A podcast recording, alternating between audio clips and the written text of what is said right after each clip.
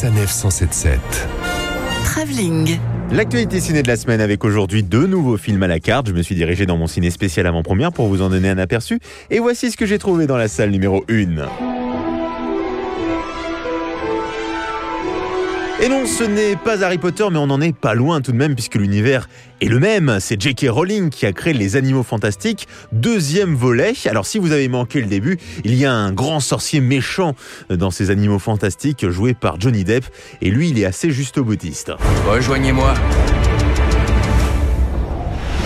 Ou mourrez. Ok, donc il n'y a pas d'autre choix. Bon, c'était juste pour savoir. hein.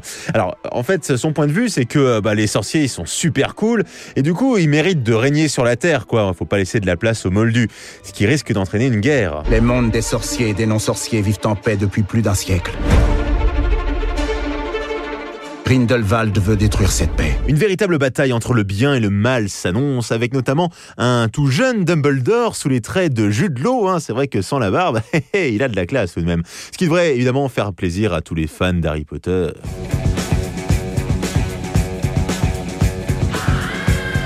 Dans la salle numéro 2, on retrouve enfin l'une des héroïnes les plus badass de l'histoire de la littérature et du cinéma. J'ai nommé Elisabeth, l'héroïne de Millennium. Vous savez, cette célèbre hackeuse qui a plus d'un tour dans son sac. Je cherche quoi exactement la somme de tous mes péchés. Oui, ça me semble très clair. Alors, vous vous souvenez, Millennium, il y avait une première trilogie suédoise, originale, avec notamment Naomi Rapace, et puis il y avait une tentative hollywoodienne. Il y avait eu un remake avec notamment Daniel Craig, Rooney Mara et David Fincher à la réalisation. Et c'est la suite de ce remake dont il est question, mais alors sans David Fincher, sans Rooney Mara et sans Daniel Craig. D'ailleurs, il n'y a plus personne Bah oui, oui, il n'y a plus personne du coup. Ils m'ont piégé. Tu les connais? Non, mais ça va pas tarder.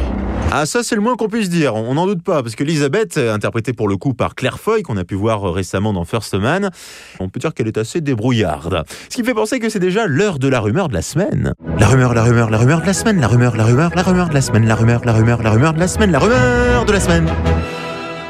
Et la rumeur de cette semaine, c'est que la célèbre bande dessinée Corto Maltese, le marin, devrait être adaptée au cinéma par le réalisateur Christophe Gans, à qui l'on doit notamment Le Pacte des loups. On retrouvera dans ce film au casting Mila Jovovich. Bonne note